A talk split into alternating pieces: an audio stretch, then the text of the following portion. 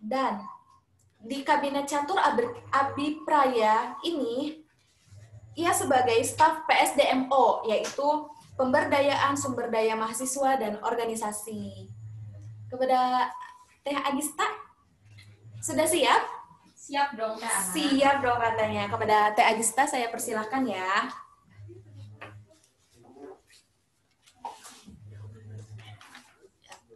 Sebelumnya terima kasih kepada Teh Ana yang sudah memaparkan CV saya lalu membuka acara ini dengan baik. Gimana teman-teman semua kabarnya baik? Alhamdulillah baik. Baik. Ya, untuk materi mentoring kali ini kita akan ngebahas filsafat dasar yang akan dibah dipaparkan oleh Kang Imanuddin. Kang Imanuddin boleh CV, CV-nya boleh Nanti saya akan membacakan CV dari Kang Imanuddin ya. Beliau tuh uh, orang yang hebat dan udah berpengalaman juga di bidang keorganisasian. Lalu menurut kalian filsafat tuh apa sih? Seru tau kita ngebahas filsafat sekarang. Ada yang tahu nggak? Belajar filsafat juga ya? Sama siapa? Halo? Sama Pak Franciscus, Kak. Oh, Pak Frans. Aktif banget kan Pak Frans tuh. Udah. Share screen udah? Enggak. Bentar ya, share screen-nya lagi dicoba dulu.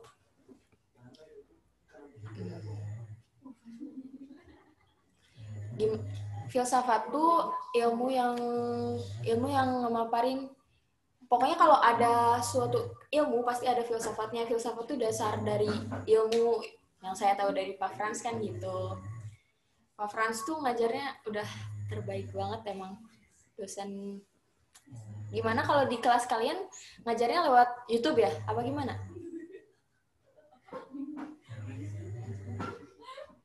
Halo. Lewat YouTube ya apa Enggak lewat YouTube. Lewat di Google Classroom Iya, oh pakai PPT gitu. Oh, pakai PPT. Dulu tuh pas pandemi tuh sempat di YouTube gitu ngajarinnya. Share screen-nya udah ada belum? Belum teh. Belum teh. Sebentar ya.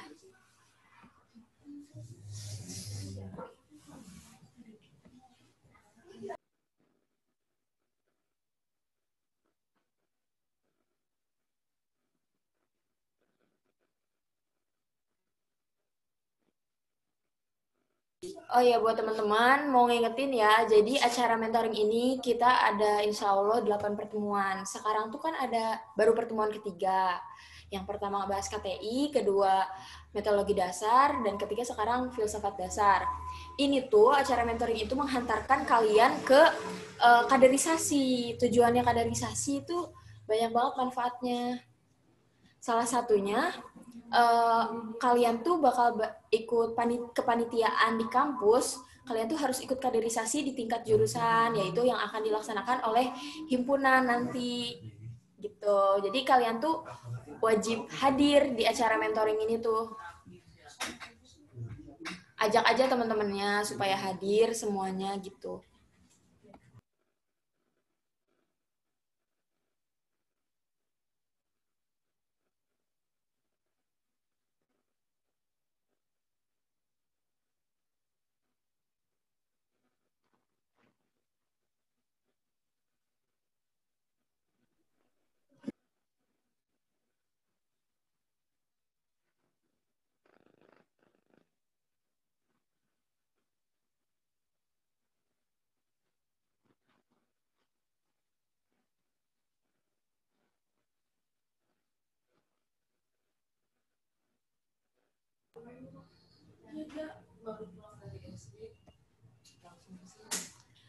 Nah, ada gak teman-teman semua share screen-nya? Udah ada teh. Gak ada ya? Nah, jadi pertemuan ketiga ini kita akan membahas filsafat dasar yang akan dipandu oleh Kang Imanuddin Zulfi.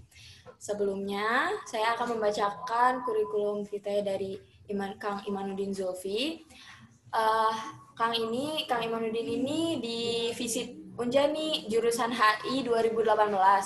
Pengalaman organisasinya juga banyak dan uh, sangat menjadi orang penting gitu ya. Salah satunya di Departemen Bidang Kajian Keilmuan Himpunan Mahasiswa Islam Komisariat Ahmad Yani pada tahun 2018-2019, lalu Wakil Sekretaris Bidang Kajian Keilmuan Himpunan Mahasiswa Islam Komisariat Ahmad Yani 2019-2020, lalu Ketua Bidang Kajian Keilmuan Himpunan Mahasiswa Islam Komisariat Ahmad Yani 2018-2019. Moto dari Akang ini tuh bermanfaat bagi orang sekitar. Mulia banget ya motonya juga. Ya buat Kang Imanuddin udah ada ya? Udah ada belum Kang? Halo Kang. Halo halo. Nah sekarang udah tersambung ya sama Kang Imanuddin. Kang bisa dimulai? Oke oke bisa. Oke, buat para maba, kalau ada yang mau ditanyakan silakan ya. Uh, filsafat ini juga kan penting bagi kita semua. Kalau ada yang mau ditanyakan silakan aja. Jangan sungkan. Mangga Kang. Ya, oke. Okay. Uh, eh, suaranya jelas nggak? Halo. Jelas Kang. Jelas ya. Oke. Okay. Uh, Assalamualaikum warahmatullahi wabarakatuh. Waalaikumsalam warahmatullahi Waalaikumsalam warahmatullahi wabarakatuh. Oke, bismillahirrahmanirrahim. Uh, terima kasih ya buat teman-teman Hima Ilmu Pemerintahan yang sudah apa ya, kasih undangan gitu ya uh, ke saya karena bisa diberi kesempatan untuk diskusi ya bareng teman-teman maba mahasiswa baru ilmu pemerintahan berarti 2000 berapa? 2020 ya sekarang ya? 2020. Oke, okay, um, pertama-tama sebelum mulai uh, saya kurang setuju ya untuk disebut sebagai pemateri karena pemateri uh, bagi saya itu uh, seseorang yang memang secara keilmuannya itu sudah mapan lah ya dikatakan sudah mapan dan dan perjalanan keilmuannya pun sudah jauh gitu ya. Nah, makanya uh, mungkin teman-teman bisa lihat saya sebagai pemantik ya, pemantik dalam uh, sebuah diskusi ini. Nah, makanya uh, di mentoring ini mungkin aku coba untuk bikin sesuatu ini menjadi diskusi ya. Uh, karena Socrates pun uh, bilang ya apa namanya ada konsep di mana uh, zaman Socrates itu ketika ibunya melahirkan itu uh, sebagai simbol eh apa ketika dia dia sorry ketika dia uh, apa menggunakan nalarnya untuk apa untuk uh, diajawantahkan gitu ya uh, pada pada zamannya itu uh, ada yang menyebutkan bahwa itu sebagai simbol uh, apa ketika ibu melahirkan gitu maksudnya tuh uh, sesuatu hal yang yang sangat anugerah lah gitu, yang sangat yang sangat uh, wow gitu kan. Nah, jadi di diskusi ini tuh uh, kenapa kenapa kenapa disimbolkan sebagai ibu yang melahirkan itu karena uh, maksudnya melahirkan di sini tuh melahirkan pemahaman-pemahaman yang mana kan kita tuh mempunyai pemahaman tuh sebelumnya terkait beberapa hal gitu kan. Uh, nah sehingga dalam dalam ruang diskusi itu artinya dia tidak membatasi hal apa pun dalam bertanya, dalam menjawab, dalam menanggapi. Nah sehingga lahir uh, apa berpotensi untuk lahirnya suatu pemahaman yang yang apa yang baik gitu, yang luas gitu. Nah lalu di di di apa uh, diskusi selanjutnya juga aku nggak terlalu nggak akan terlalu banyak memberikan uh, apa monolog lah ya aku nggak akan terlalu memberikan banyak eh, ceramah. Nah, karena kan eh, sifatnya diskusi, artinya ketika aku be- beberapa waktu memberikan pemaparan, mungkin teman-teman bisa bisa langsung menanggapi, bisa bisa memberikan pandangan ataupun menambahkan dan sebagainya gitu. Nah, terus em, jadi jangan jangan merasa bahwa aku di sini tuh sebagai orang yang benar-benar paling tahu gitu.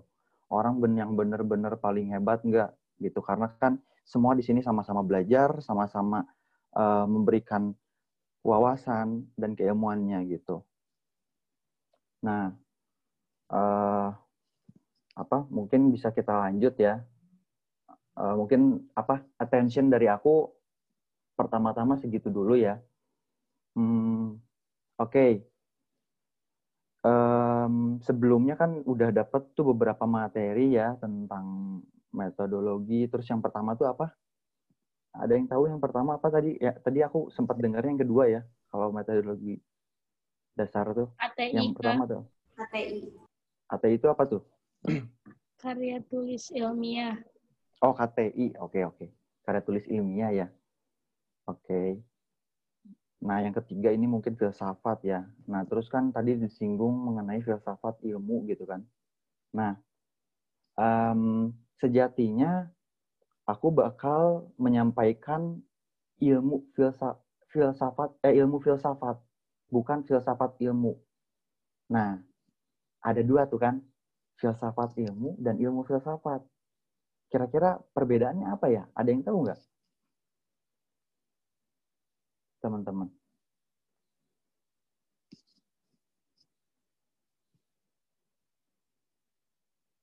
Karena beda tuh kan, ada ilmu filsafat dan filsafat ilmu.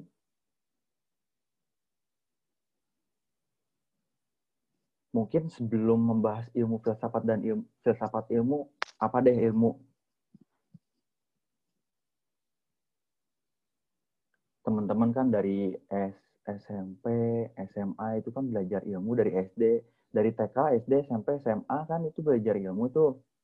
Nah, sedangkan eh, sekarang yang mau kita bahas tuh ilmu tuh apa? Kira-kira apa ya ilmu ya? Teman-teman ngambil ilmu pemerintahan kan? Nah, ini apa tuh ilmu tuh? Ada yang menanggapi?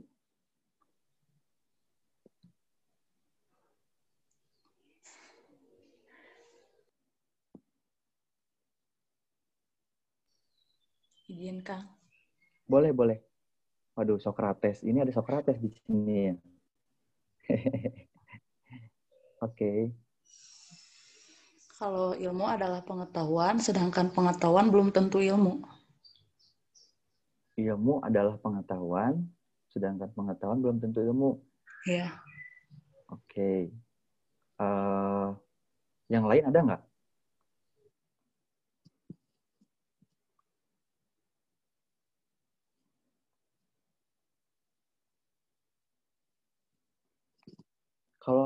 Kalau aku apa ya? Kalau aku tahu kamu wanita dan dan kamu cantik itu itu pengetahuan atau ilmu?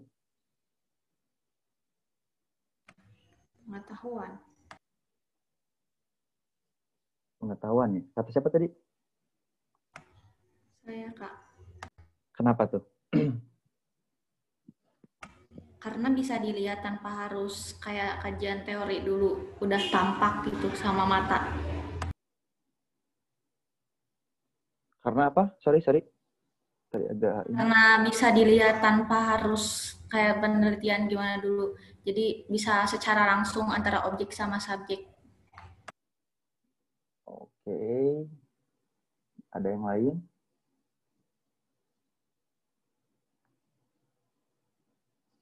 Kalau dari siapa tuh tadi namanya? Yang sebelum Ishak? Eh apa? Siapa yang namanya ini? Tuf Tufatus Salama. Suatu salamah. Oh iya. Dari sebelum ini tuh siapa tadi? Aku lupa. Gimana tuh? Kata tus tus tul tufatus salama itu Um, Panggilannya. Selma aja. Oh, sal Salama aja ya. Oke. Kata Salama tuh bukan katanya. Eh apa? Aku kan coba untuk memberikan eh, contoh tuh kalau aku tahu dia dan dia itu cantik. Nah, itu pengetahuan atau bukan?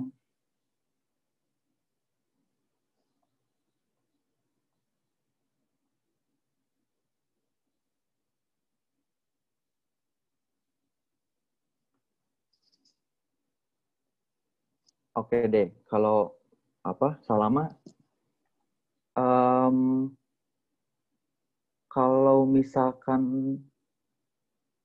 apa ya? Kalau misalkan tadi kan kata kamu tuh eh, itu pengetahuan bukan ilmu karena tidak ada apa em, pengkajian dulu gitu kan kan ya pengkajian dulu jadi hanya sebatas langsung dinilai apa dilihat objek objeknya langsung ya secara langsung gitu. Nah kalau misalkan eh, aku belum pernah lihat tuh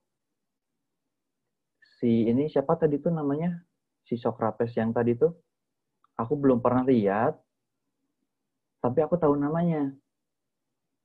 Nah itu pengetahuan itu bukan?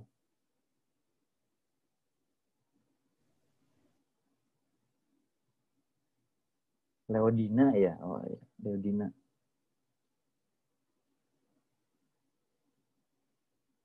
Karena gini, kenapa kita dulu bahas ini? Karena karena agar kita satu frame akhirnya mengetahui bagaimana atau apa itu ilmu, sehingga akhirnya uh, kita tuh mempunyai konsep yang sama gitu.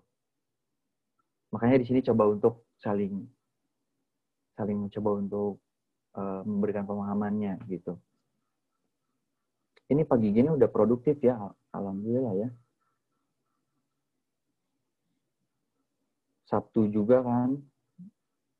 Sabtu tuh hari-hari yang berat ya buat ini apa? Uh, buat beraktivitas ya karena apa ya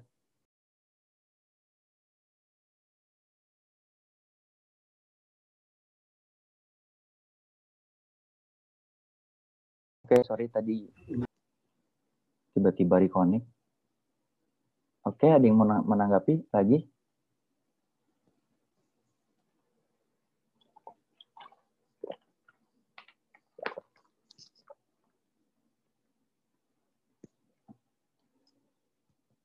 Gak ada. santai aja, santai aja. Bayangin aja aku lagi di, di depan kalian lah. Lagi curhat-curhatan kita.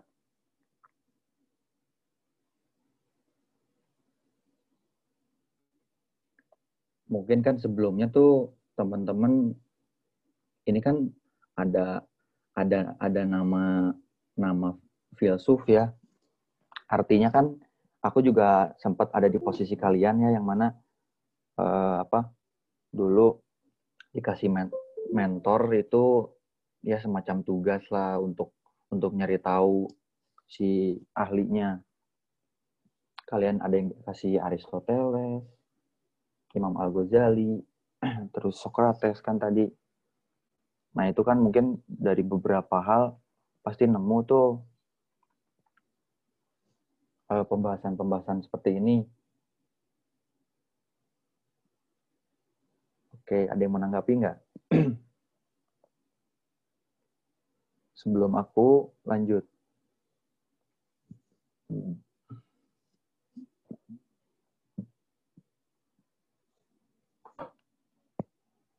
Cukup aja.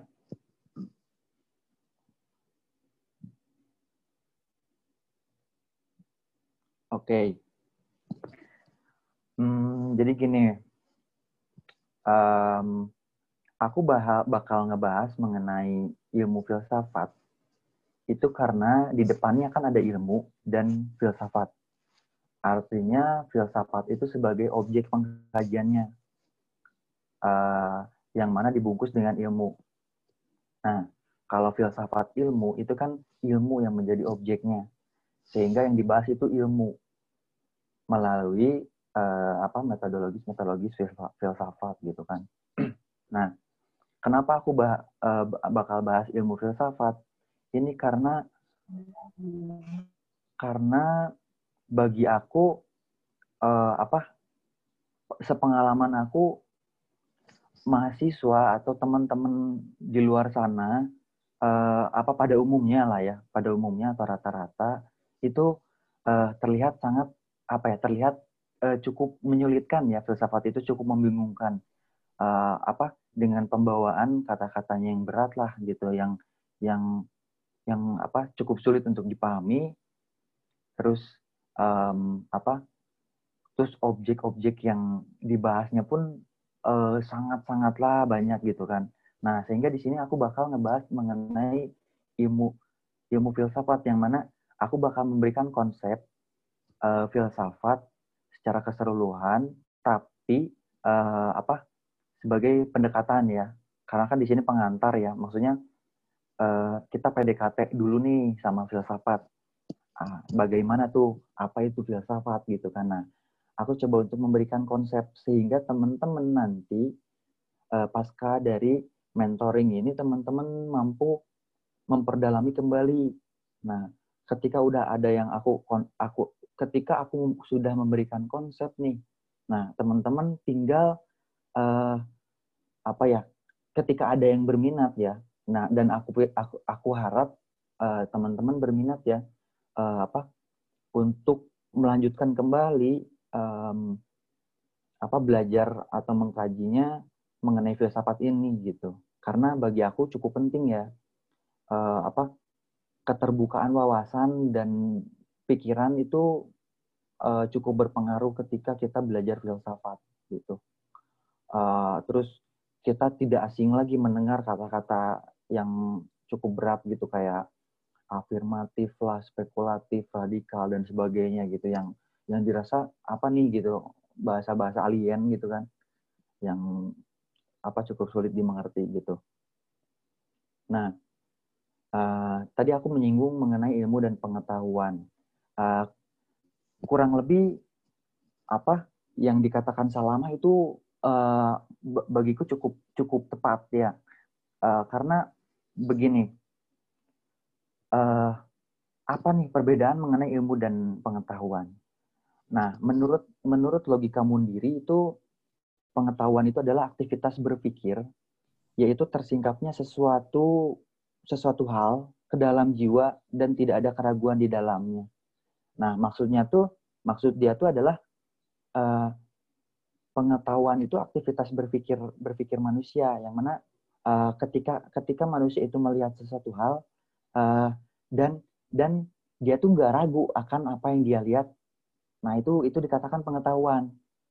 Gitu.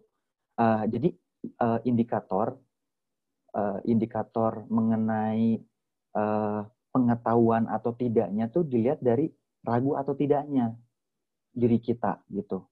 Nah, kita kan sering menjumpai itu apa informasi-informasi uh, apa informasi-informasi di media sosial kan banyak tuh ya. Um, apa yang kita terima yang kita baca gitu kan dari mulai kemarin tuh uh, apa ada ya yang disebut besar ini uh, COVID-19 yang sebetulnya kan masih dibingungkan tuh kebenarannya ada ada atau tidaknya. Mungkin beberapa orang ya uh, masih meragukan itu bahkan menganggap tidak ada gitu kan. Uh, lalu uh, apa permasalahan demo kemarin, omnibus law lah, uh, kebenaran sesuatu hal yang krusialnya tuh yang berbahayanya tuh benar atau itu kan masih beberapa elemen masyarakat itu berbeda-beda ya uh, apa mengetahui benar atau tidaknya tahu tahu kesal apa tahu bahayanya di mana lalu uh, Gisel juga kemarin kan, eh janganlah ya bahas untuk itu. ya uh, apa semacam halal itulah. Nah, uh, kurang lebih pengertian pengertian pengetahuan itu seperti itu. Nah, uh, lalu apa? Lalu apa ilmu? Nah, ilmu itu uh, adalah seperangkat pengetahuan yang tersusun sistematis. Nah, menurut uh, metode tertentu dan dapat diakui kebenarannya. Nah, jadi jadi kalau ilmu itu um, apa? Kalau ilmu itu dia berbicara mengenai uh, himpunan-himpunan pengetahuan yang di mana satu dari variabel pengetahuan itu dari salah satu dari uh, apa bagian-bagian pengetahuan itu tuh uh, saling ada keterhubungannya akhirnya mempunyai metode metode di mana uh, cara cara untuk uh, apa mengabsahkan atau uh, meneliti kembali faktanya gitu uh, kebenarannya gitu. Nah uh, sebelum lanjut ada yang mau menanggapi atau bertanya? Atau masih bingung? Takutnya apa? Untuk uh, jelasin ini itu tapi dengan apa dengan pembawaan aku yang memang uh, teman-teman kurang mengerti. Coba ada nggak?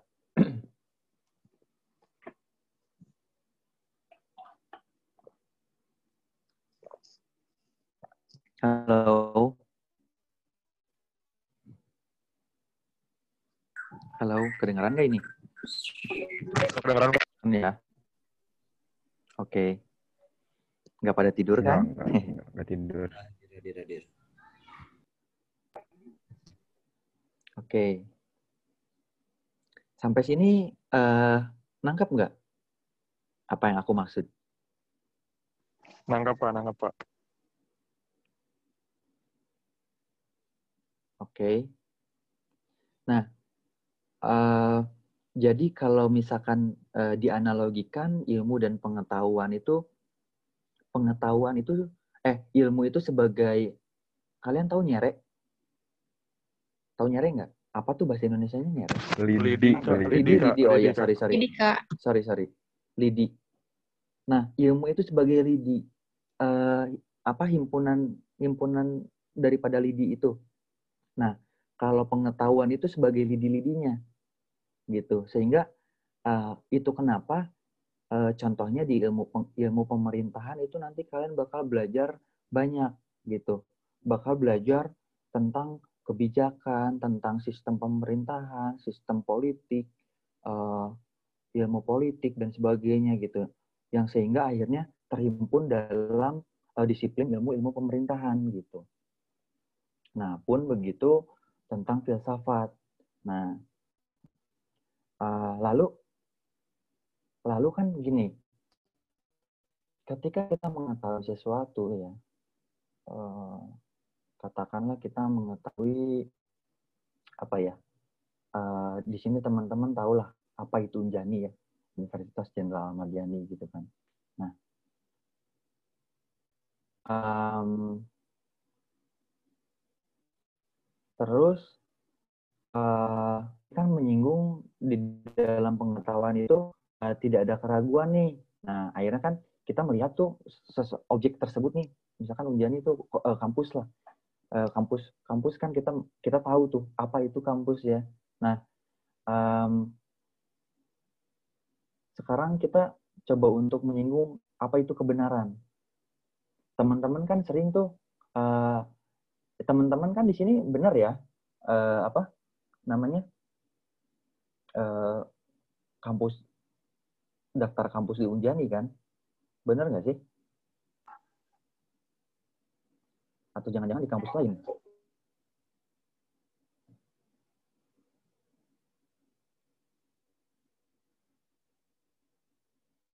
Bener kan? Ya kak, bener kak. Teman-teman lagi mentoring bener kan? Nah, lalu apa itu kebenaran?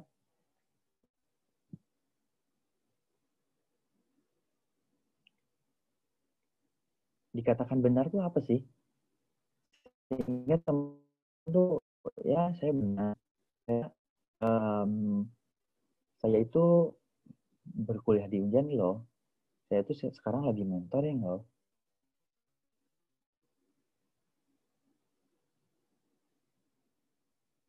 Ada yang mau menanggapi? Izin menjawab kang. Boleh. Dari siapa? Plato? Uh, oke okay, Plato. Kebenaran. Kebenaran dengan realita. Oke. Toh lagi, apa contohnya tuh? Plato. Plato Regina.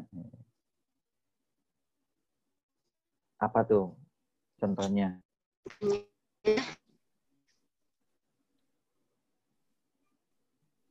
Saya gitu, Kak. Aduh, gimana? Eh, ini agak agak putus-putus, sorry. Contohnya, Gimana? ya saya perempuan gitu.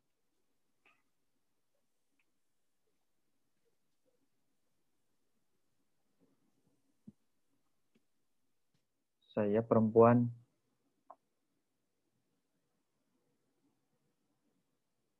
Oke, kalau misalkan, em, kalau misalkan gini deh, kalau misalkan sekarang tuh eh, Unjani itu udah nggak ada, benar atau salah? Salah. Kenapa? Karena masih ada. Masih ada di mana?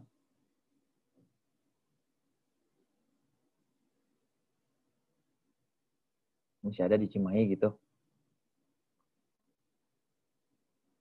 Lalu kalau misalkan eh, di bawah rumah kalian tuh ada sebetulnya ada harta karun, ada ada emas tuh di bawah di bawah rumah kalian.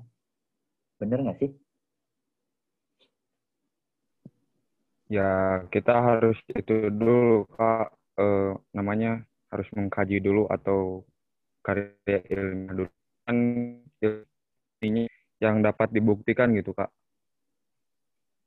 Dibuktikan ya. Hmm, Ya, Berarti ada ada nggak kira-kira? Ya kalau di rumah saya sendiri ya saya bisa dikatakan tidak ada ya karena di saya mengkaji harus mengkaji dulu gitu, Kak. Harus apa ya harus mencari bahan dulu gitu. Mencari Hmm. informasi, Kau pengetahuan. bakal, eh, bakal ngegali dulu lah ya. Iya. Oke. Oke, tadi dari siapa eh, sebelum Eko tuh? Regina ya. Dari Regina Plato. Oke.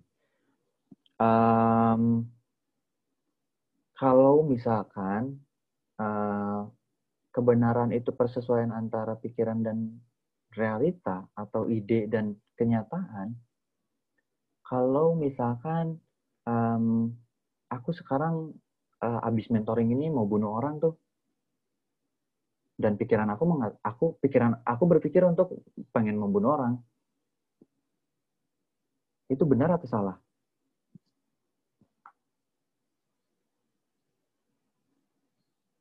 Itu benar kan? Iya nggak sih? Karena kan apa yang aku pikirkan, Belum tentu. kenapa tuh? Salama, kenapa? Ya kan apa yang eh, Bapak pikirkan belum tentu akan Bapak laksanakan gitu. Tapi aku laksanain, aku bakal laksanain tuh, misalkan tuh. Jika nih ya, jika aku berpikir untuk mau membunuh orang, nah setelah mentoring ini, dan akhirnya membunuh orang, nah itu dikatakan benar.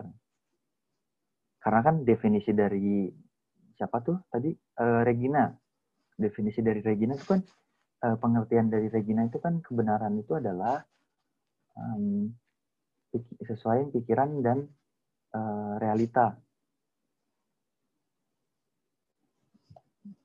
Gimana tuh? Atau teman-teman punya pengertian kebenaran lain, boleh disampaikan.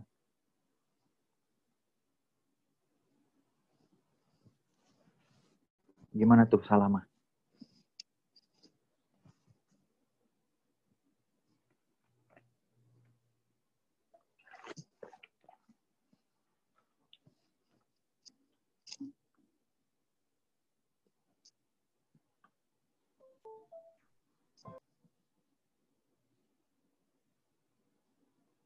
Ada yang mau menanggapi lagi? Kita kan sering tuh ngejumpain eh apa namanya informasi-informasi atau obrolan-obrolan yang didapat dari temen. Ah enggak itu mah benar. Itu mah salah. Salah bukan kayak gitu. Yang benar tuh kayak gini lalu masalahnya kan apa apa itu kebenarannya Ya, izin menjawab, Kang. boleh boleh Eko Kalau menurut saya kebenaran itu ya apa yang dipikirkan sama dengan apa yang dia laksanakan gitu, Kang. Jadi harus ada bukti dari misalkan kita argumen bahwa misalkan eh, rumus atom itu E sama dengan mc kuadrat. Nah, kita harus membuktikan dulu, Kang, apakah itu benar, apakah tidak gitu. Menurut kebenaran menurut saya. Oke. Kurang lebih sama ya sama tadi Regina di awal. Pikiran dan kenyataan gitu kan. Yang lain ada yang mau menanggapi eh, apa Kang Eko?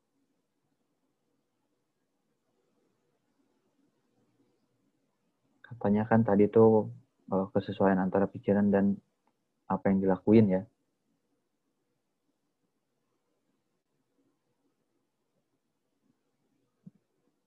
Sorry nih pagi-pagi udah di udah dikasih pertanyaan kayak gini. Karena bagi aku tuh pagi-pagi tuh apa ya? eh memang waktu produktif ya, waktu waktu yang memang eh, perlu dihabiskan untuk eh, bergerak dan berpikir gitu. Apa karena seringnya malam ya, teman-teman? Aktivitasnya tuh. Jadi kelalawar ya. Oke. Em, secara umum, itu kebenaran terbagi jadi tiga ya. Apa yang dikatakan Eko itu cukup, cukup tepat dan apa yang dikatakan Regina itu eh, sangat tepat. Yang pertama itu ini ini bisa teman-teman catat atau bisa juga dipahamin aja karena apa ya eh, sebetulnya bagi aku sih yang paling penting itu pemahaman ya. Eh, ketika kita catat tapi tidak dibaca kembali, bagi aku sih eh, apa percuma aja gitu. Nah, cuman tem- teman-teman eh, yang terpenting paham dulu aja gitu. Oke, secara umum itu kebenaran terbagi menjadi tiga ya. Yang pertama itu ada ada korespondensi, yang mana korespondensi itu adalah kesesuaian antara pikiran dan realita. Apa yang tadi Regina katakan. Lalu yang kedua itu ada uh, pragmatis. Kebenaran pragmatis. Uh, kebenaran pragmatis adalah uh, ketika uh, sesuatu hal itu dikatakan bermanfaat. Contohnya, misalkan ada teori mengenai um, apa tadi tuh yang kata Eko uh, apa mc kuadrat yang kayak gitu-gitu ya. Apa tuh tadi lupa?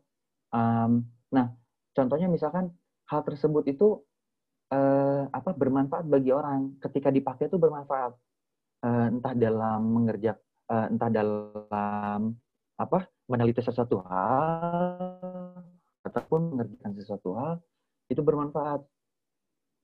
Gitu. Nah ketika tidak bermanfaat uh, dia tidak dikatakan benar. Nah lalu ada koherensi koheren koheren koheren itu konsisten ya. Jadi gini uh, kebenaran koheren itu adalah uh, ketika suatu proposisi proposisi itu susunan kata atau kalimat ya uh, ketika satu kalimat itu di uh, sesuai dengan kalimat sebelumnya. Contoh uh, misalkan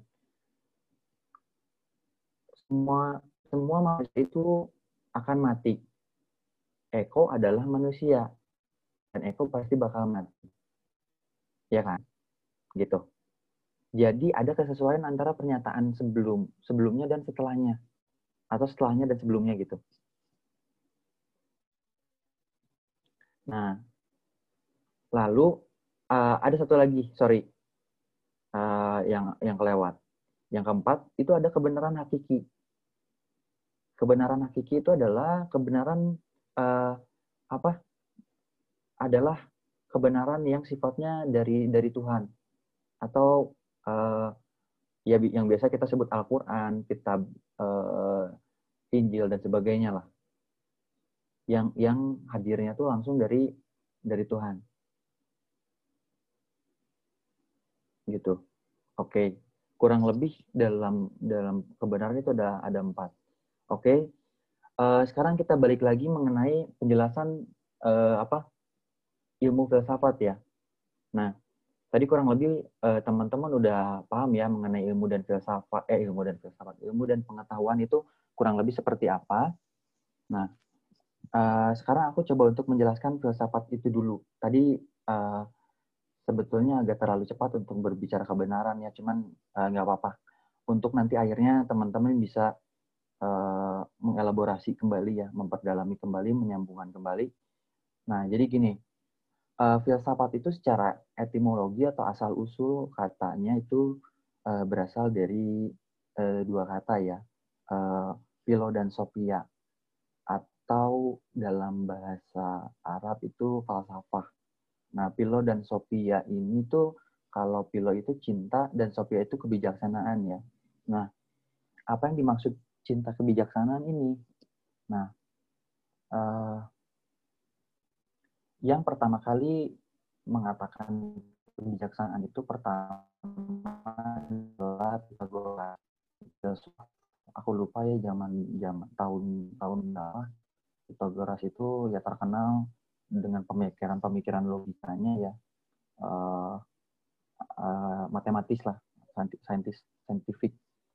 Uh, jadi uh, pertama kali digunakan oleh Pythagoras kebijaksanaan. Nah, menurut dia itu uh, filsafat itu eh sem, apa manusia itu bukan pemilik pengetahuan ya hanyalah sebetulnya hanyalah uh, pengkonsumsi pengetahuan.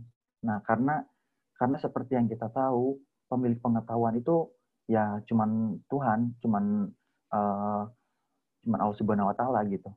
Nah, uh, dia mengatakan bahwa sebetulnya um, ya manusia itu bukan bukan pemiliknya. Nah, sehingga uh, dalam dalam uh, apa pencarian pencarian wawasan, pengetahuannya atau knowledge-nya itu uh, sebetulnya manusia itu tidak akan sampai pada pengetahuan yang benar-benar dia ketahui katanya, yang benar-benar ajeg gitu.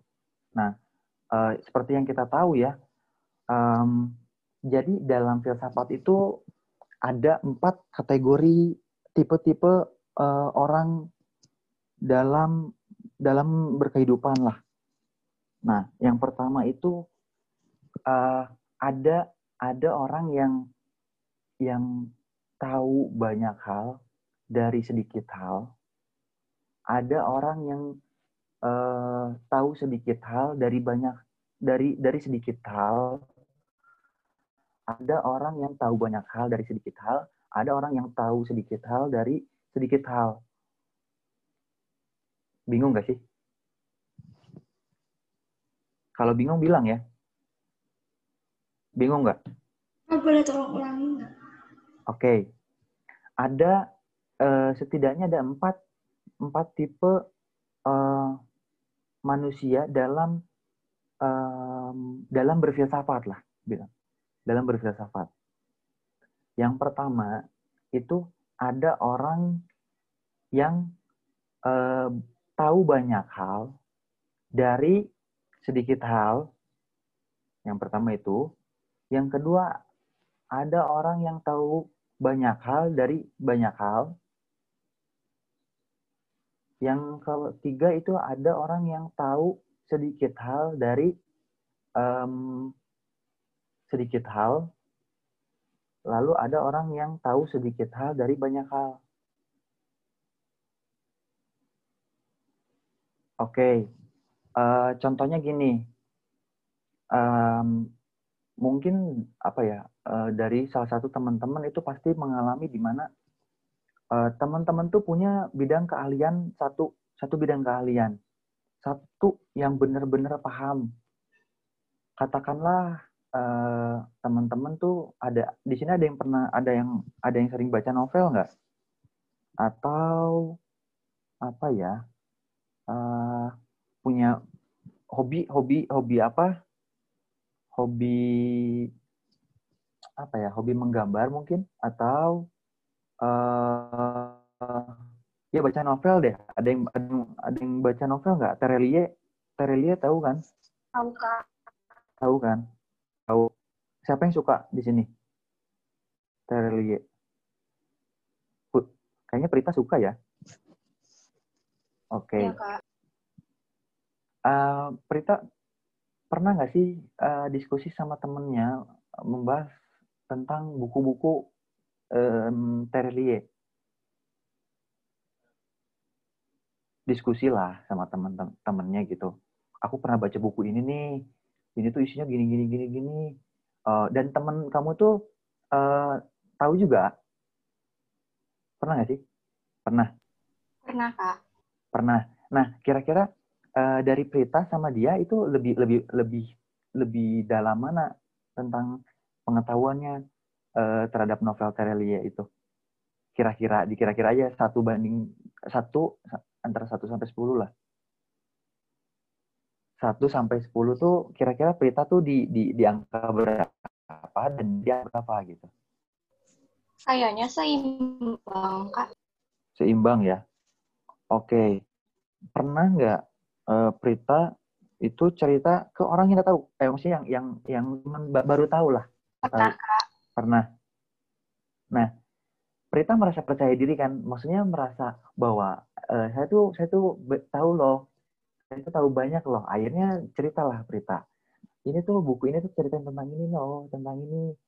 Eh, buku yang satu lagi tentang ini. Nah, itu tuh hmm, eh, apa? Masuk Prita tuh eh, kemungkinan masuk dalam tipe yang eh, banyak tahu dari sedikit hal.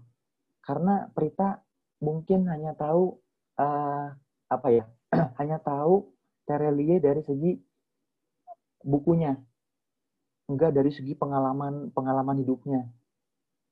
Gitu. Nah, eh, pun sama di di luar sana. Ada orang yang menceritakan mengenai politik. Oh, apa? Sampai berbusa-busa lah gitu. Katakanlah dia tuh benar-benar aktivis akhirnya dia menceritakan politik. Kemarin tuh omnibus law seperti ini seperti ini seperti ini seperti ini seperti ini gitu. Eh, nah yang namanya ilmu dan penget yang namanya pengetahuan itu kan saking banyaknya tuh sehingga eh, dia perlu dihimpun oleh ilmu. Jadi disiplin ilmu teh akhirnya gitu. Sama sama eh, apa sama ilmu tuh di dihimpun dan akhirnya dikaretin gitu ya. Kalau kata Lidi tadi tuh ya yang analogi Lidi tadi tuh saking banyaknya nih akhirnya dihimpun-himpun dulu nih biar nggak berserakan nih. Nah eh, ada ada orang yang tahu banyak hal dari sedikit hal. Jadi co- contohnya kayak Prita tadi. Prita tuh tahu tahu betul tuh eh, apa tentang Terelie eh, berbicara ke, ke orang yang yang baru tahu itu Prita mungkin eh, tahu sedikit hal eh tahu tahu banyak hal dari sedikit hal. Nah, eh, apa karena karena eh, apa namanya ma- manusia itu dalam berpengalaman dalam mencari pengetahuan itu kan eh, apa macam-macam ya dan dan eh, pasti selalu di- didasari dengan rasa ketertarikan. Mungkin Prita kan eh, apa Prita tahu mengenai Terelie itu karena kan Prita ter, mungkin ada ketertarikan ya entah itu dari eh, gaya gaya gaya penulisan Terelie kah atau hmm, apa eh, cerita-cerita Terelie-nya yang cukup romantis atau dan sebagainya ada ketertarikan. Nah, eh, tak terbatas pengetahuan itu tak terbatas. Nah, sehingga apa yang dimaksudkan oleh filsafat itu cinta kebijaksanaan itu em, apa untuk seseorang sombong dalam pengetahuan dalam ilmu itu eh, apa sangat-sangat rugi orang yang sombong Eh, sangat-sangat apa ya ya ya tidak bijaksana gitu karena ketika ketika kita eh, apa sudah mempunyai ilmu eh, katakanlah di satu bidang tadi akhirnya kita eh, apa kita tuh sangat-sangat yakin akan keilmuan itu dan ah udah saya yang paling keren lah gitu. Akhirnya eh, nggak belajar dan akhirnya dia menyombongkan untuk memberikan ilmunya kepada orang lain. Nah eh, bagi-bagi kaum filsafat ba- menurut filsafat tuh hal tersebut tuh eh, apa tidak bijaksana karena karena dia sudah menganggap bahwa ilmu itu sudah selesai gitu. Kenapa ilmu itu sudah selesai? Karena kan eh, ketika kita merasa sudah cukup untuk mempelajari ilmu ilmu pemerintahan misalkan em, apa itu artinya kan sudah sudah cukup. Sok mangga yang kalau mau ke toilet atau mau ke ini dulu eh, langsung aja ya cuman untuk untuk untuk para mentor mungkin eh, perlu tahu jadi di chat aja di ini ya. Gitu. Eh, lanjut. Eh, makanya dari keempat tipe itu teman-teman bisa lihat deh nanti setelah setelah melalui proses panjang di eh, apa aktivitas di apa tuh namanya eh, Unjani ya. Pasti bakal nemuin orang-orang seperti itu ada orang yang tahu wawasannya banyak. Dia ngomongin politik ekonomi eh, budaya sosial. Itu dia dia tuh selalu selalu aja bisa ngobrol. Tapi belum tentu dia itu dalam. Coba untuk kita pertanyain ini itu itu dalam. Nah pasti ada batasan-batasannya gitu. Sehingga di situlah eh, kalian bisa melihat tipe-tipe itu em, apa di kehidupan kampus nanti atau di luar kampus nanti gitu nah em, tentu apa ya eh, lalu teman-teman di sini pasti kan udah dikasih tuh eh, setiap tokoh-tokohnya ada yang Plato, Socrates, Imam Al-Ghazali dan lainnya. Itu tahu nggak sih mereka tuh siapa? Mereka-mereka itu siapa? Ken- Kenapa harus kalian pelajari, kalian ketahui? Gitu.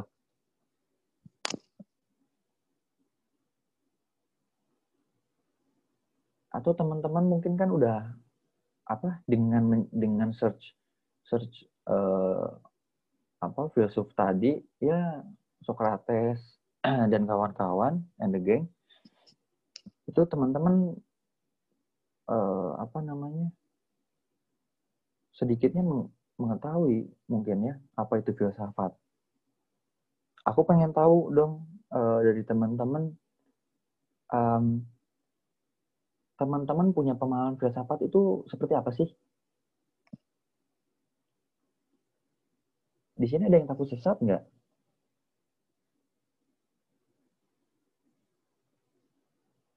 Karena yang kit, yang yang apa? Yang bisa kita ketahui itu ma- saat ini masih banyak orang-orang yang menganggap bahwa filsafat itu sesat, ngawang-ngawang lah gitu, membahas hal-hal yang tidak-tidak gitu, membahas hal-hal yang yang sifatnya metafisik nggak apa tidak tidak ada ada wujud lah dan sebagainya. Coba ada yang menanggapi nggak?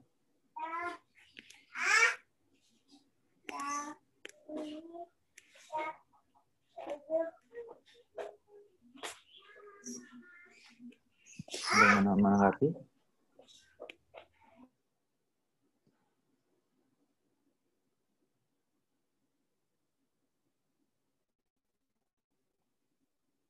Kenapa filsafat itu penting? Sekarang harus dibahas. Yang mau dari teman-teman dapat filsafat itu apa sih?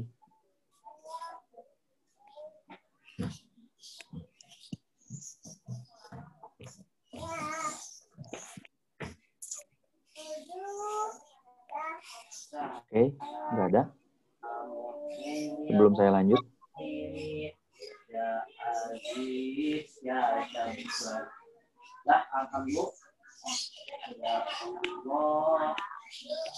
itu siapa?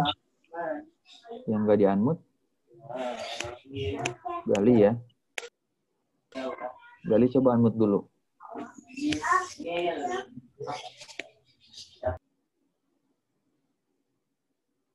Oke.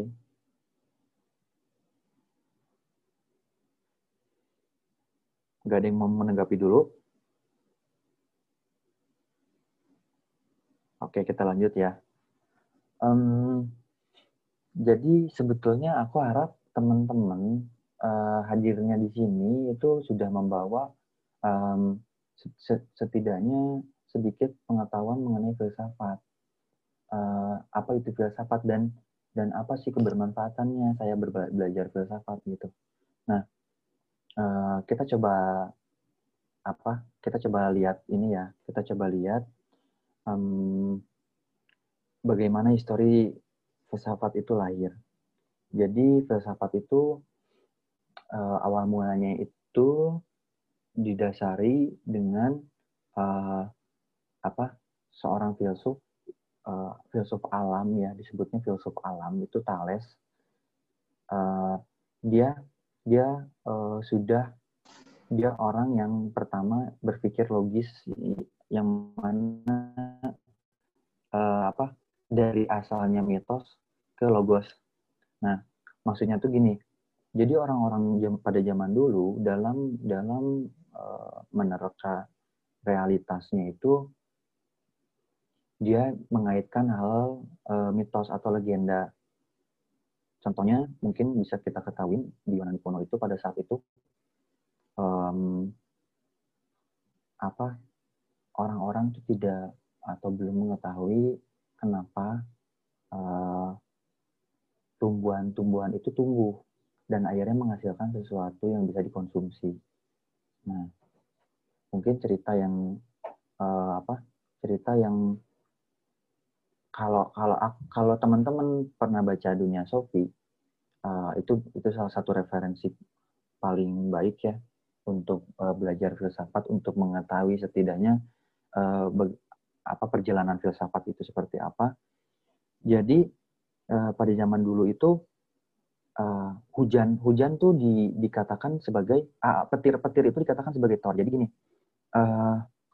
ke- hujan itu kan eh, apa cenderung di- dibarengi dengan eh, apa dengan geledek ya dengan dengan petir. Nah, eh, ketika ketika em, geledek itu hadir eh, terjadi ya. Nah, masyarakat itu menganggap bahwa eh, ada yang menganggap bahwa Tuhan Tuhan sedang marah atau yang yang dianggap Tuhan itu kan sebagai dewa eh dewa itu sebagai Tuhan. Nah, dewa di sini tuh dewa Thor. Jadi zaman dulu tuh mereka anggap itu itu dewa, dewa yang sedang eh, apa? Yang sedang marah lah. Nah, jadi ceritanya eh, apa? Ketika ketika si apa namanya geledek itu nggak ada, hujan itu nggak ada. Nah, artinya Thor itu sedang sedang palu palunya tuh sedang dicuri oleh eh, musuhnya Eh, dan sebagainya dan sebagainya. Jadi jadi zaman dulu tuh dalam dalam memaknai realita itu masyarakat itu masih mengaitkan cerita-cerita legenda atau mitos yang yang sebetulnya tidak logis gitu. Karena kan eh, pada saat itu memang betul-betul tidak ada ilmu pengetahuan gitu. Nah, sehingga Thales pada saat itu mencoba untuk memikirkan em, apa itu in- inti inti daripada dunia, daripada realitas itu apa sih gitu.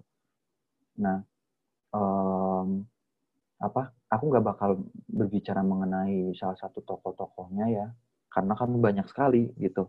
Nah jadi uh, apa dalam dalam filsafat pertama itu uh, para para tokoh atau filsuf itu melihat realitas itu uh, berbicara mengenai alam. Bagaimana inti alam? Ada yang berbicara mengenai uh, inti alam itu sebetulnya air uh, ada yang berbicara inti alam itu sebetulnya uh, api. Ada yang berbicara tentang tanah dan sebagainya dan sebagainya air dan sebagainya gitu. Nah uh, awal mula filsafat itu lahirlah tokoh-tokoh filsuf-filsuf alam yang mencoba untuk menerka uh, alam itu sebetulnya apa sih intinya gitu. Nah dilanjut hingga sampai uh, populernya itu filsafat itu populer pada zaman Socrates di abad ke-400 sebelum Masehi ya kurang lebih. Nah, Socrates. Jadi dalam perjalanan Socrates itu uh, Socrates itu salah satu simbol daripada kebijaksanaan. Nah, di mana pada saat itu Socrates itu um, dia mempunyai banyak pertanyaan-pertanyaan. Dan setiap dia berjalan ke mana pun itu dan eh, apa menghadiri kelompok-kelompok tertentu dia pasti berbicara mengenai pertanyaan-pertanyaan pertanyaan gitu. Nah sehingga eh, apa orang-orang pada saat itu eh, apa berbalik bertanya dan dan apa cenderung untuk mengkult, mengkultuskan dan dan tidak apa namanya uh, sangat tidak uh, tidak menerima kehadiran Socrates lah. Karena banyaknya bertanya dan dan apa terkadang uh, tidak sedikit pertanyaan-pertanyaan itu uh, di luar di luar dari uh, pertentangan tentang kepercayaannya pada saat itu gitu. Maksudnya tuh uh, apa namanya pada saat itu tuh berbicara tentang mitos-mitos karena Socrates itu dia sangat bertentangan dalam hal itu gitu.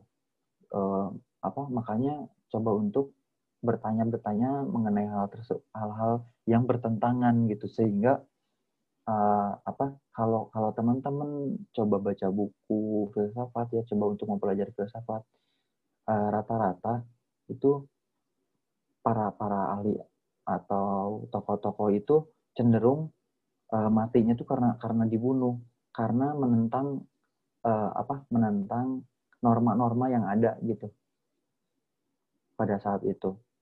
Nah, kenapa Socrates itu menjadi simbol dari kebijaksanaan? Yaitu karena karena karena dia itu um, sempat sempat mengakui bahwa uh, di, dia tahu bahwa dia itu tidak tahu apa-apa. Nah, di sini tuh menunjukkan bahwa Socrates itu uh, sebetulnya hakikatnya tuh Socrates itu banyak tahu ya. Makanya dia banyak pertanyaan-pertanyaan. Nah, cuman dia tuh dia tuh tahu bahwa dia itu tidak tahu tuh uh, banyak masih banyak hal yang dia tidak tahu. Nah, dan juga uh, apa perlu perlu teman-teman ketahui filsafat itu pada hakikatnya itu tidak yang dimaksud cinta kebijaksanaan itu uh, adalah uh, mencari mencari pertanyaan-pertanyaan atau mempertanyakan pertanyaan-pertanyaan gitu. Nah, um, apa? Lalu kenapa kenapa Socrates itu dapat dapat dikatakan cinta eh, eh, dapat dikatakan kebijak orang yang orang yang sangat bijaksana itu karena um, uh, pada saat kalau kalau kita lihat ceritanya historinya itu ada satu uh, kalau kalau kita sekarang mah dikatakan dukun lah. Pada saat itu tuh ada dukun juga yang um, apa yang menganggap bahwa orang yang paling bijaksana itu bukan kaum sofis. Orang yang yang bijaksana itu adalah Socrates. Nah, kaum sofis ini tuh kaum orang yang menganggap atau mengakui bahwa dirinya itu bijaksana. Kalau di kita tuh mungkin ya para akademisi lah. Kalau dulu tuh kan masih masih berserakan ya. Jadi jadi kehidupannya tuh eh, di alun-alun. Athena tuh alun-alun ya. Ada ada ada yang namanya Athena di sana tuh di Yunani kuno tuh. Yunani tuh Eh, namanya Athena. Nah Athena itu alun-alun di mana tempat-tempat orang-orang berkumpul, saling eh, saling bertukar bertukar barang, bertukar pikiran dan sebagainya. Nah ada ada yang namanya kaum kaum sofis di mana kaum itu tuh orang yang menganggap dirinya tuh eh, bijaksana orang yang orang yang eh, menganggap dirinya tuh paling tahu gitu nah sehingga eh, sehingga Socrates pada saat itu eh, apa terus terus melancarkan pertanyaan-pertanyaan kepada kaum kaum tersebut gitu.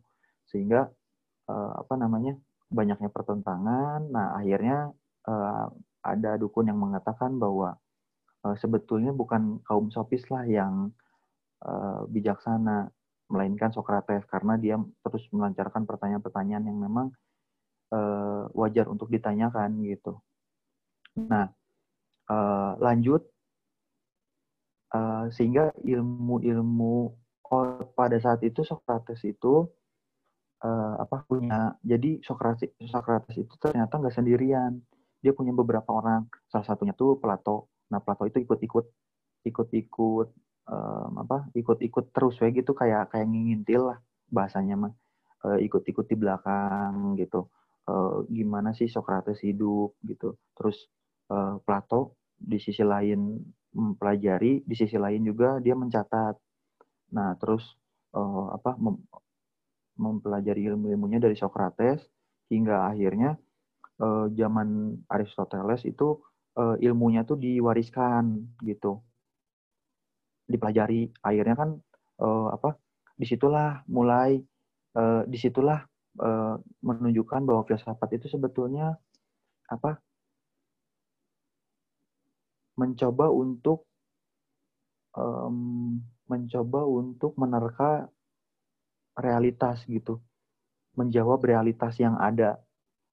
Nah, uh, kita tahu kan, kita sering nemu tuh um, teori ini mah kebantah dengan teori ini, teori ini mah sudah sudah nggak relevan dengan dengan sekarang dan sebagainya dan sebagainya. Nah, dulu dulu pun sama uh, apa dari Socrates, Plato, Aristoteles sampai turunan-turunannya hingga sekarang kontemporer itu pasti para filsuf tuh um, apa para para filsuf-filsuf atau pemikir-pemikir itu pasti merujuknya ke yang terdahulu itu sebagai dasar dalam uh, memperbarui pemikirannya atau menambah pemikirannya gitu.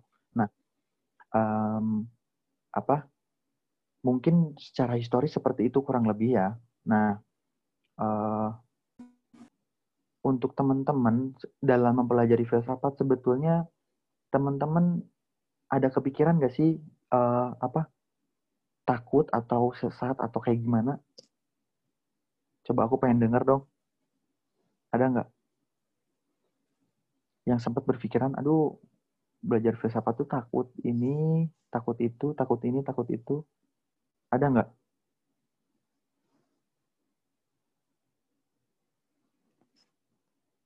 Halo.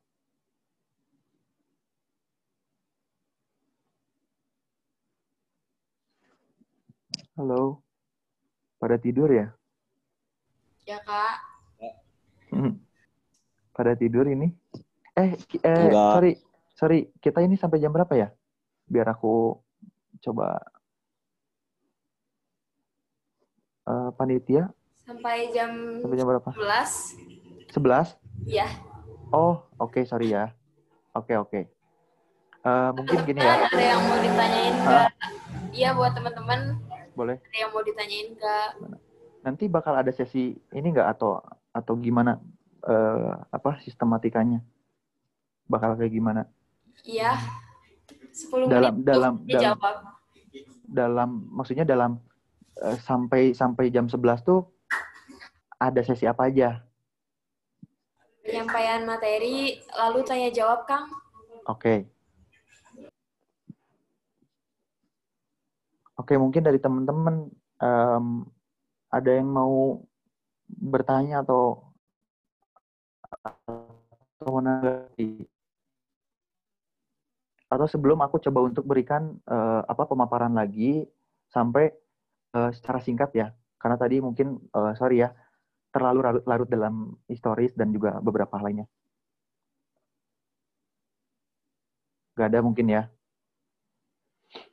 Oke Em, kenapa di awal aku banyak bertanya? Itu karena eh, dari bertanyalah eh, sebetulnya orang apa kawan-kawan itu bisa bisa untuk mencoba melahirkan kembali apa wawasan-wawasan teman-teman yang sebelumnya eh, sudah tahu atau eh, apa menemukan wawasan yang baru lagi gitu. Nah, eh, makanya dalam berfilsafat itu sebetulnya eh, apa yang yang paling di apa yang namanya dia itu tradisinya tuh ya bertanya gitu. Jadi jangan jangan pernah uh, malu untuk bertanya lah dan sebagainya. Nah gitu. Jadi filsafat itu sebetulnya dia uh, balik lagi yang kata aku tadi bilang filsafat itu sebetulnya uh, apa tugas utamanya itu memperjelas konsep. Jadi apa yang kita lihat dalam kehidupan ini tuh filsafatlah yang coba untuk menjelajahi hal tersebut gitu. Kenapa sih hujan turun? Kenapa sih matahari terbit? Kenapa sih kita harus hidup? Kenapa sih kita uh, apa harus bertahan hidup dari serangan-serangan binatang dan sebagainya? Kenapa sih harus kita tinggal tinggal? Kenapa sih harus kita bekerja? Kenapa harus kita kenapa sih kita harus uh, kuliah? kenapa sih kita harus menafkahi orang tua dan sebagainya gitu. Nah, maka tugas utama filsafat itu memperjelas konsep. Nah, yang kedua, mengkritisi konsep. Meng mengkritik konsep di sini tuh gini. Teman-teman tuh kan selalu dihadapi dengan um, apa? dengan hal-hal uh, apa? ngobrol yang ngalor ngidul yang sebetulnya tuh uh, apa? yang pada dasarnya tuh secara pengetahuan itu nggak tahu ya uh, apa yang tahu selewat informasi apa yang tadi aku bilang. Nah, uh, sehingga aku harap uh, apa mahasiswa baru sekarang itu mampu untuk uh, mencoba me, apa menambah filter baru. Gak kayak dulu instan. Mungkin rata-rata SMA itu kan instan mendapatkan informasi akhirnya coba untuk memberikan informasi lagi. Tanpa, uh, apa memfilter kembali. Nah, filsafat itu mencoba untuk uh, menjelajahi hal tersebut, memberikan hal tersebut. Nah, uh, apa sebelum masuk ke sesi pertanyaannya terakhir, uh, apa sebetulnya masih banyak ya ini tuh, cuman uh, apa pada Allahnya ya, apa waktu terbatas dan mungkin selanjutnya ketika memang ada hal apa pun yang ditanyakan bisa by personal atau uh, mungkin bisa di ruang-ruang tertentu lagi ini bisa dibahas lebih lanjut ya karena masih banyak dan konsep yang yang intinya tuh belum aku apa belum sempat aku kasih tahu ke teman-teman. Nah, mungkin aku coba untuk memberikan pengertian uh, atau definisi filsafat yang yang coba aku buat. Teman-teman bisa catat atau tidak ya. Jadi definisi filsafat menurut aku itu adalah cara proses atau hasil berpikir manusia secara mendalam dan kritis gitu dan kompre, kon, dan kon, komprehensif. Nah, aku coba untuk memberikan definisi filsafat itu ada tiga poin tuh kan, cara, proses, dan hasil. Karena eh, apa? Caranya itu ada eh, kita kita bisa mengetahui epistem tentang eh, sumber pengetahuan. Bagaimana sih cara cara kita mengetahui sesuatu? Itu satu bagaimana cara kita berpikir gitu. Nah, lalu prosesnya, proses-proses filsafat itu bisa kita bisa bisa teman-teman lihat dari uh, history-history apa uh, tadi Socrates, teman-teman pasti nanti bakal bakal apa disuruh mempelajari kan oleh mentornya tentang Socrates, Imam Al-Ghazali, Plato dan sebagainya. Lihatlah proses berpikirnya. Nah, dari situ uh, apa teman-teman bisa mempelajari. Lalu hasilnya hasilnya akhirnya kan ada yang mengatakan bahwa eh, apa alam itu sebetulnya ter- intinya tuh air, api, eh, udara dan sebagainya. Nah itu itu daripada hasil-hasil. Nah untuk terakhir eh, sebelum masuk ke sesi pertanyaan, eh, jika teman-teman merasa bahwa belajar filsafat itu apa belajar filsafat itu menyesatkan, teman-teman eh, bisa dipastikan melihat filsafat itu sebagai produk, based on produk, hasil daripada pemikiran-pemikiran filsuf terda- terdahulu, sehingga ya, eh, apa pemaknaan yang teman-teman teman-teman apa eh, lihat itu ah sesat ah nggak mau ah takut takut takut jadi gila ateis dan sebagainya gitu. Nah tapi kalau teman-teman lihat sebagai filsafat sebagai cara berpikir, teman-teman bakal bakal asik di sini gitu. Paling itu terakhir.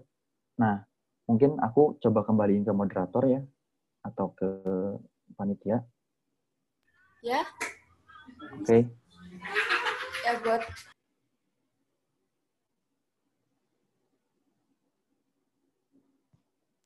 Ya buat teman-teman semua, sekarang waktunya sesi tanya jawab. Kalau ada yang mau ditanyakan silakan. Berhubung orangnya sudah menjelaskan apa itu filsafat, Iya. apa itu kebenaran, kebenaran yang dibagi menjadi empat. Ada yang mau ditanyakan?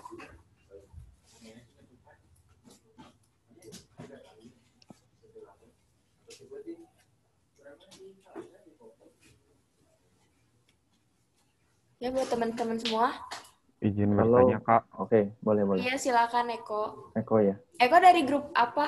Dari kelompok apa? Arak Alfarobi teh, Oh iya. mentornya Teh Ela. Eh, izin bertanya, Kang. Eh, menurut Akang, syarat-syarat menjadi ahli filsafat itu apa aja ya, Kang?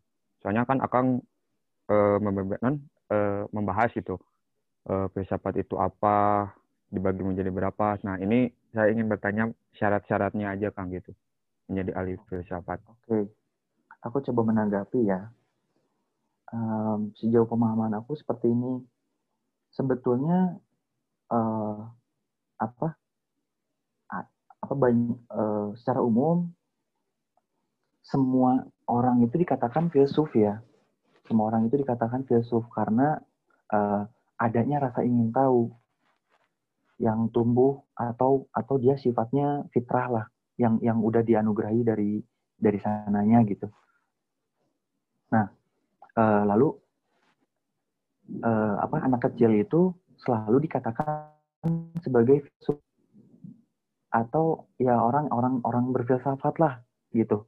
Kenapa? Karena kan teman-teman yang punya adik atau atau pernah lihat anak kecil pasti banyak bertanya, banyak banyak ini apa, pengen ini, pengen itu. Dia mencoba untuk menggerakkan tangannya, eh, ingin ingin apa? Ingin memegang sesuatu itu sebetulnya kan rasa ingin tahu, rasa pengen pengen gitu untuk untuk mengetahui atau memegang hal tersebut gitu, meraba hal tersebut. Nah, mungkin apa menurut aku sepemahaman aku syarat-syarat untuk menjadi filsuf itu eh, tidak tidak jauh daripada eh, apa unsur-unsur yang tadi. Yang pertama itu ada radikal secara mendalam. Eh secara mengakar sorry. Secara mengakar. Eh, sekurang-kurangnya ada tiga ya tapi eh, bisa lebih kok sebetulnya. Jadi sekurang-kurangnya ada tiga. Yang pertama itu radikal. Radikal itu mengakar. Jadi sampai dasarnya jadi Kak, eh, Eko tuh dalam dalam mengetahui ilmu pemerintahan tuh sampai benar-benar dasar. Pemerintahan tuh apa sih? Dilihat dari sejarahnya. Awal mula yang nyebut pemerintah tuh siapa sih? Terus kenapa pemerintah tuh hadir sih? Eh, harus harus dipelajarin kenapa sih pemerintah apa- eh terus jenis pemerintah tuh ada berapa sih? Ada A B C D E. Lalu eh, pemerintahan tuh sekarang kayak gimana sih?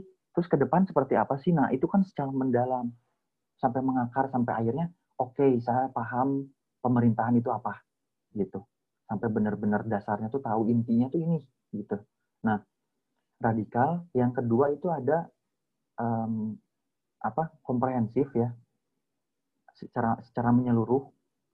Jadi gini eh, pasti Eko dalam mempelajari ilmu pemerintahan pasti eh, nanti tuh ketemu yang namanya teori politik. Terus apa eh, apa hubungannya dengan ilmu pemerintahan? Tentu ada. Nah, eh, sebetulnya kan Eko tuh Eko tuh bisa mempelajari ilmu pengetahu, ilmu pemerintahan sebagaimana ilmunya aja. Nah, eh, tapi Eko tuh eh, ketika mempelajari ilmu pengetahuan tuh eh, akhirnya sampai ke eh, teori politik, sistem po- sistem politik, po- sistem pemerintahan dan sebagainya. Nah, itu tuh yang namanya menyeluruh itu. Jadi nggak nggak cuman eh, apa pengertian daripada ilmu pemerintahan, eh, terus nggak cuman tahu sistem pemerintahan, tapi Eko tuh tahu menyeluruh eh, teori politiknya apa, terus bantahannya tuh seperti apa, relevansinya dengan sekarang tuh seperti apa. Nah, itu yang bisa di- dikatakan menyeluruh. Lalu eh, yang ketiga spekulatif.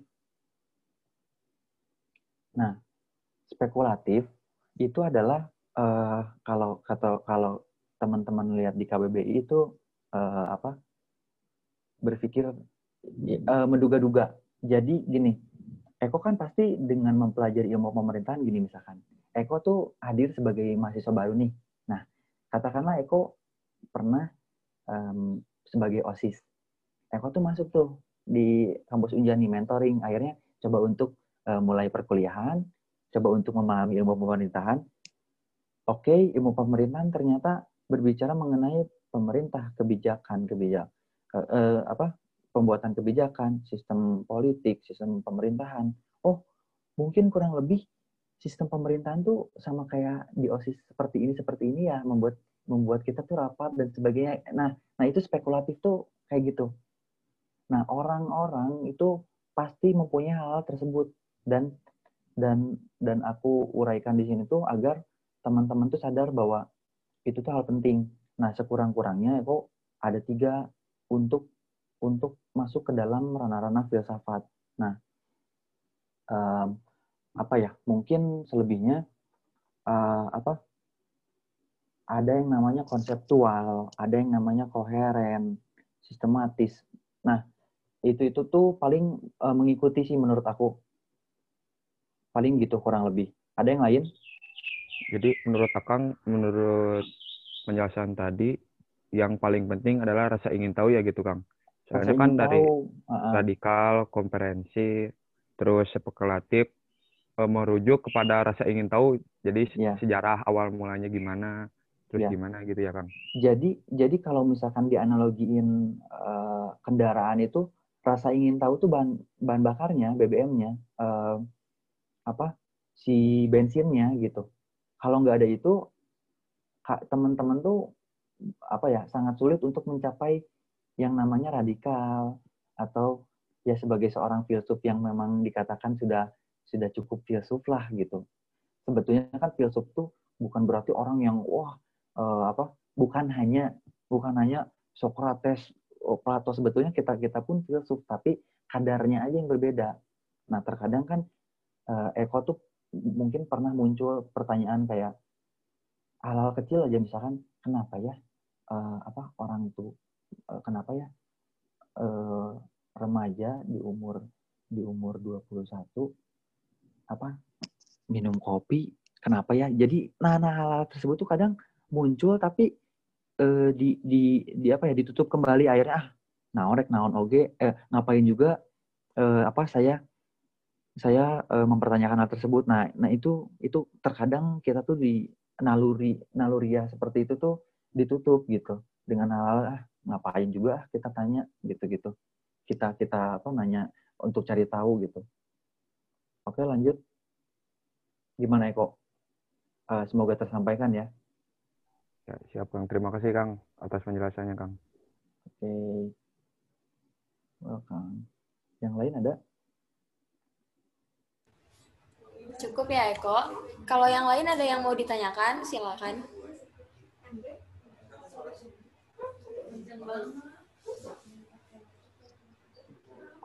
Ada mungkin siapa Prita?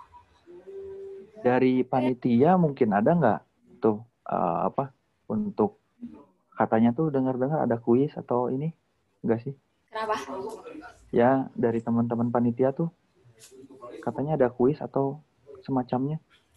Metodenya kan sekarang tanya jawab kan nggak ada. Katanya jawab ya. Oke. Iya. Oke.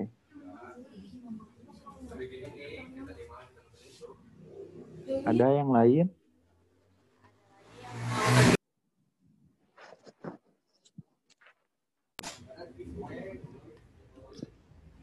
Buat teman-teman tuh ada siapa ini? Banyak.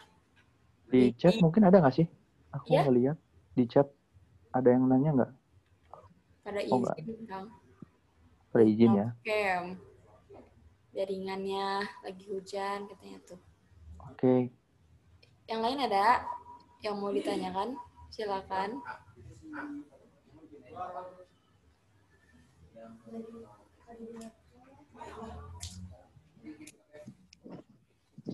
Kalau nggak ada yang mau bertanya, aku yang nanya.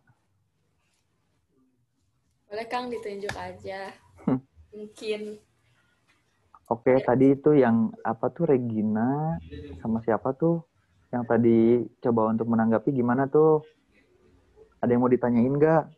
siapa tadi tuh? Aku lupa. Tadi siapa aja? Dina, terus Leodina, Iya. Salma, Lama. Rita, Udah keluar nggak sih? Enggak ya? Eh, dia, mereka-mereka itu.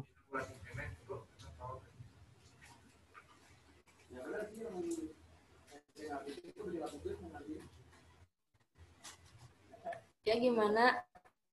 Rita, senyum-senyum aja. Cukup jelas.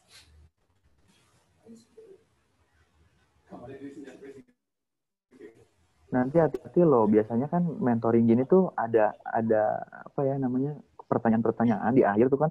Jadi bi- biasanya kan gitu ya. eh, apa penyampaian materi tuh 1 sampai 8 nanti akhirnya tuh ada semacam pertanyaan gitu kan yang harus dijawab oleh teman-teman.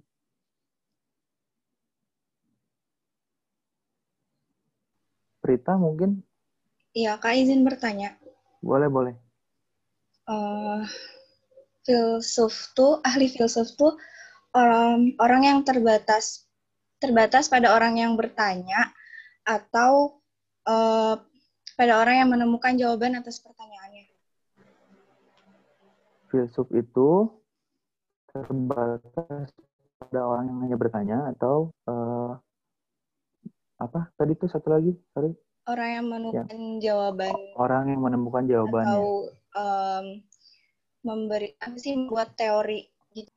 Oke, Eh, sebetulnya dua-duanya ya, kalau menurut aku dua-duanya karena gini, em, apa? Kak, dikatakan dua-duanya itu karena filsuf itu sebetulnya terpecah-pecah akhirnya. Ada yang dia asik dalam pertanyaan, dalam melahirkan pertanyaan-pertanyaan, terus eh, ya yang menjawab belum sampai akhir lah gitu. Akhirnya berhenti pada pada eh, hipotesa ya atau atau kesimpulan yang belum belum fi- final. Nah, ada juga yang dia dia berpikir karena memang eh, apa namanya? dilihat dari kebermanfaatannya tadi gitu. Nah, sebetulnya eh, apa di filsuf teman-teman bisa menjadi menjadi seorang filsuf tuh karena kan eh, apa ya namanya? Ada aku yakin kok di sini ada yang ada yang berpikirnya tuh sudah sudah cukup luas dan wawasannya tuh sudah cukup luas. Cuman tidak tidak di, diperlihatkan aja dalam bentuk tulisan maupun maupun verbal ya. Nah eh, kenapa orang-orang dulu itu bisa dikatakan filsuf? Karena pemikirannya itu di, di dituliskan di dalam bukunya gitu. Sehingga eh, dipelajarin oleh orang-orang akhirnya oleh para para para peneliti gitu. Eh, apa? Jadi menurut aku batasannya nggak nggak berhenti pada pada sebuah pertanyaan doang gitu. Eh, karena apa ya? Ada juga kan yang menganggap bahwa ngapain juga saya belajar filsafat Eh, apa? Ngelihat mempelajari pemikiran orang orang lain sehingga manfaatnya terhadap hidup saya nggak ada gitu. Eh, saya mah mending jelas-jelas cari uang kerja. Ada juga yang berpikir seperti itu gitu. Padahal kalau dia pelajarin eh, apa pelajarin historinya sejarah perkembangan filsafatnya itu sebetulnya eh, filsafat itu menjelaskan bagaimana manusia itu hidup gitu. Prita itu baca buku teh gimana sih eh, prosesnya? Oh Prita lihat. Ketika lihat Prita tuh punya pemahaman sebelumnya di dikonstruksi akhirnya mempunyai makna yang baru eh, lalu Prita tuh mencoba untuk memegang buku memegang buku itu merasa merasakan bagaimana itu buku tahu apa itu buku tuh dari mana itu tuh filsafat tuh menjawab hal, -hal tersebut gitu menjelaskan hal, hal tersebut gitu. Menurut aku itu sih. Oke. Okay. kurang jelas nggak? Oke. Okay. welcome ada lagi yang lain? Hati-hati loh ditanyain nanti sama mentornya. Di akhir-akhir teman-teman repot nanti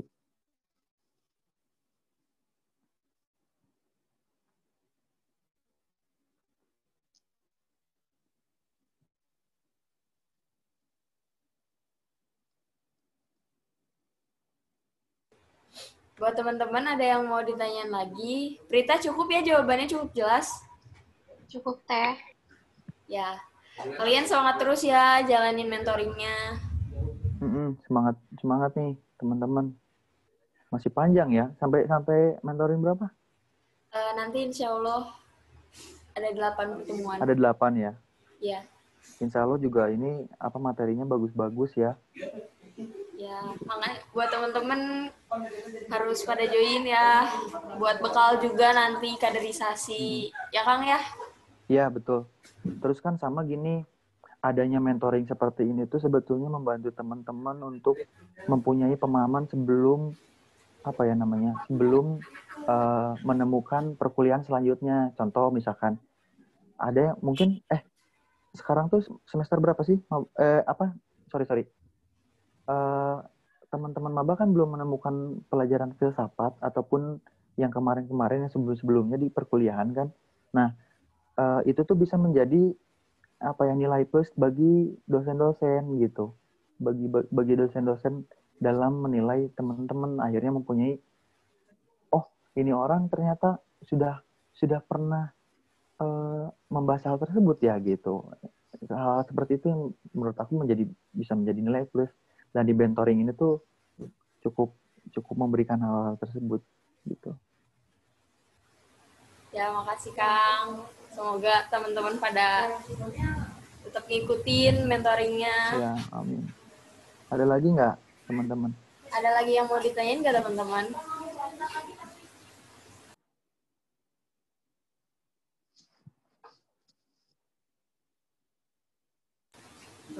Kalau nggak ada, sekarang boleh nggak kita mau ngadain sesi foto?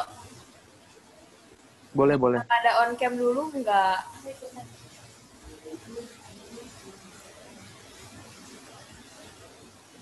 Oke. Nanti penutupan Teman. dulu ya.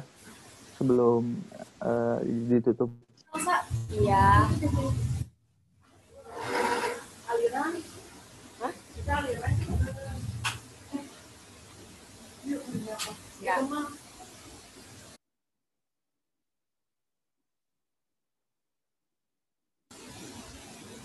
Ya teman-teman, udah pada on cam ya.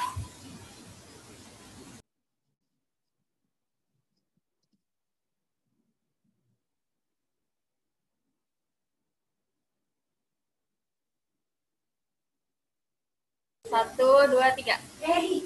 Lagi. Lagi ya. Oke. Satu, dua, tiga. Oke. Slide pertama ya. Slide pertama. Nanti slide dulu sekarang. Lanjut teh. Di sini di Cimahi hujan tahu. Ya udah lagi yuk slide dua yuk. Slide dua. Banyak yang belum on. Ah. Yuk yang belum on on dulu. Oh hujan emang di sana? Iya Kang, hujan baru. Di sini enggak ya? di Cimahi juga ini. Eh di, di KWB deh, sorry. Gak kedengeran kok.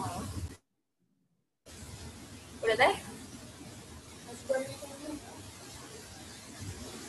Gak apa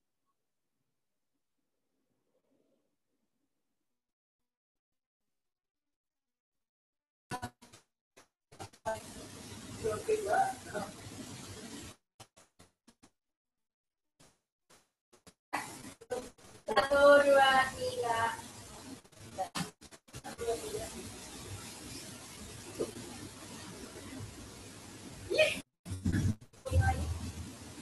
Satu lagi. Aduh. Udah?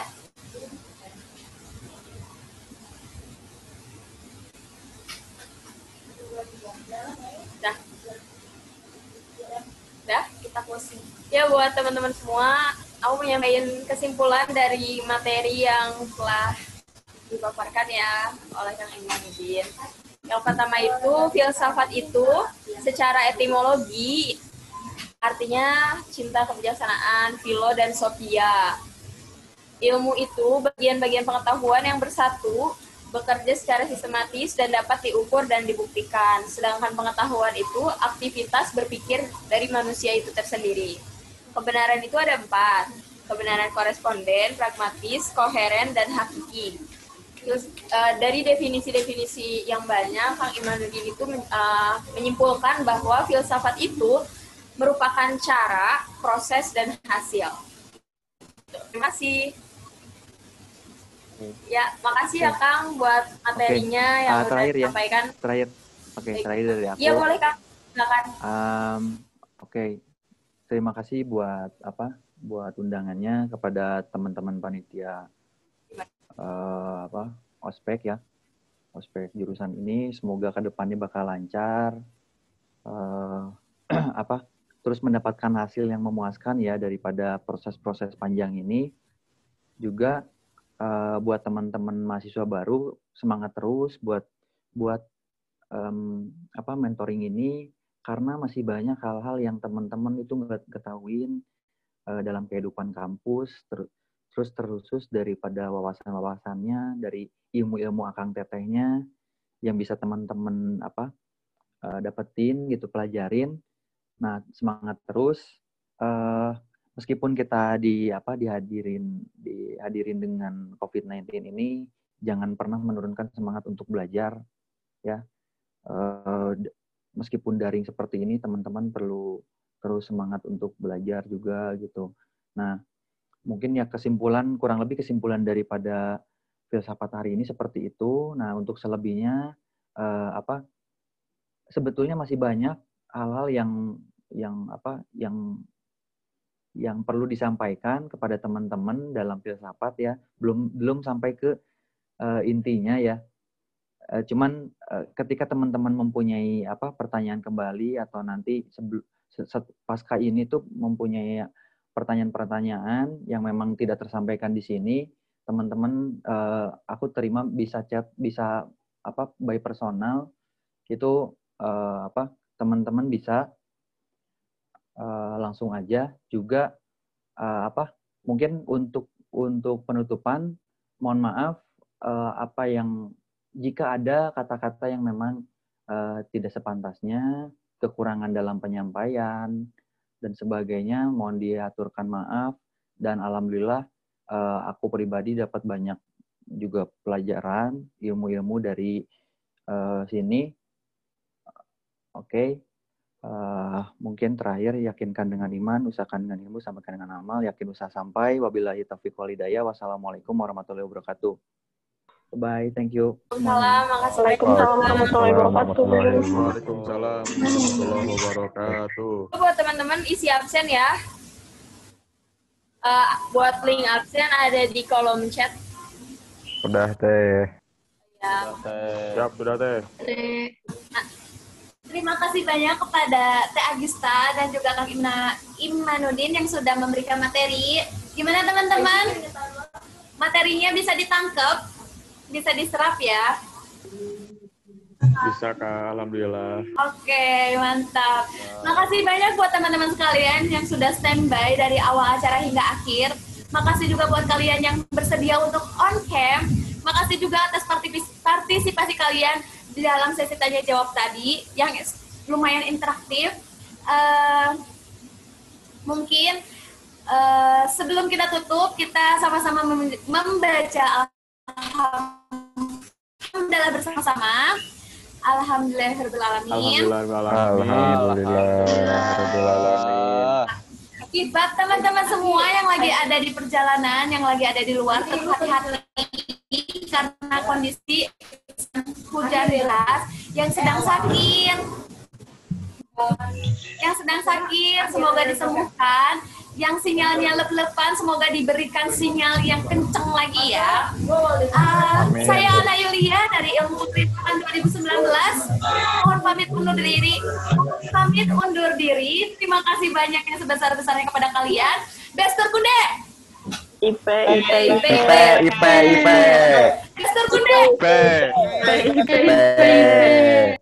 Nilai dasar 2020. Bersinergi bersama Sinergi bersama kami. Sinergi bersama kami. Terima kasih banyak. Wassalamualaikum warahmatullahi wabarakatuh. Sampai ketemu di mentor berikutnya. Dadah.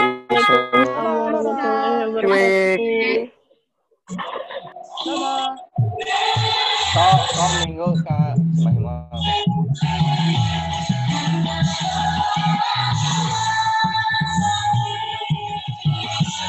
Oh, ayo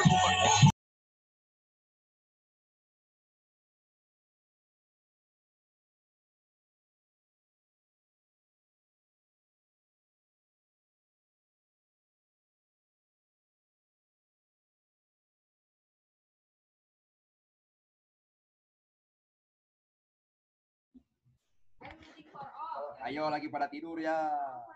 Nanti, dadah. Itu itu yang tidur di kasur, coba tolong bangun dong. Dadah Kinanti. Dadah Kinanti. Dadah itu siapa lagi boleh itu. Kita mau evaluasi. Dadah Aldina. Bisa luar di tadi. Dadah Kinanti. Dadah Ika Dina. Dadah Priyo. Priyo. Din.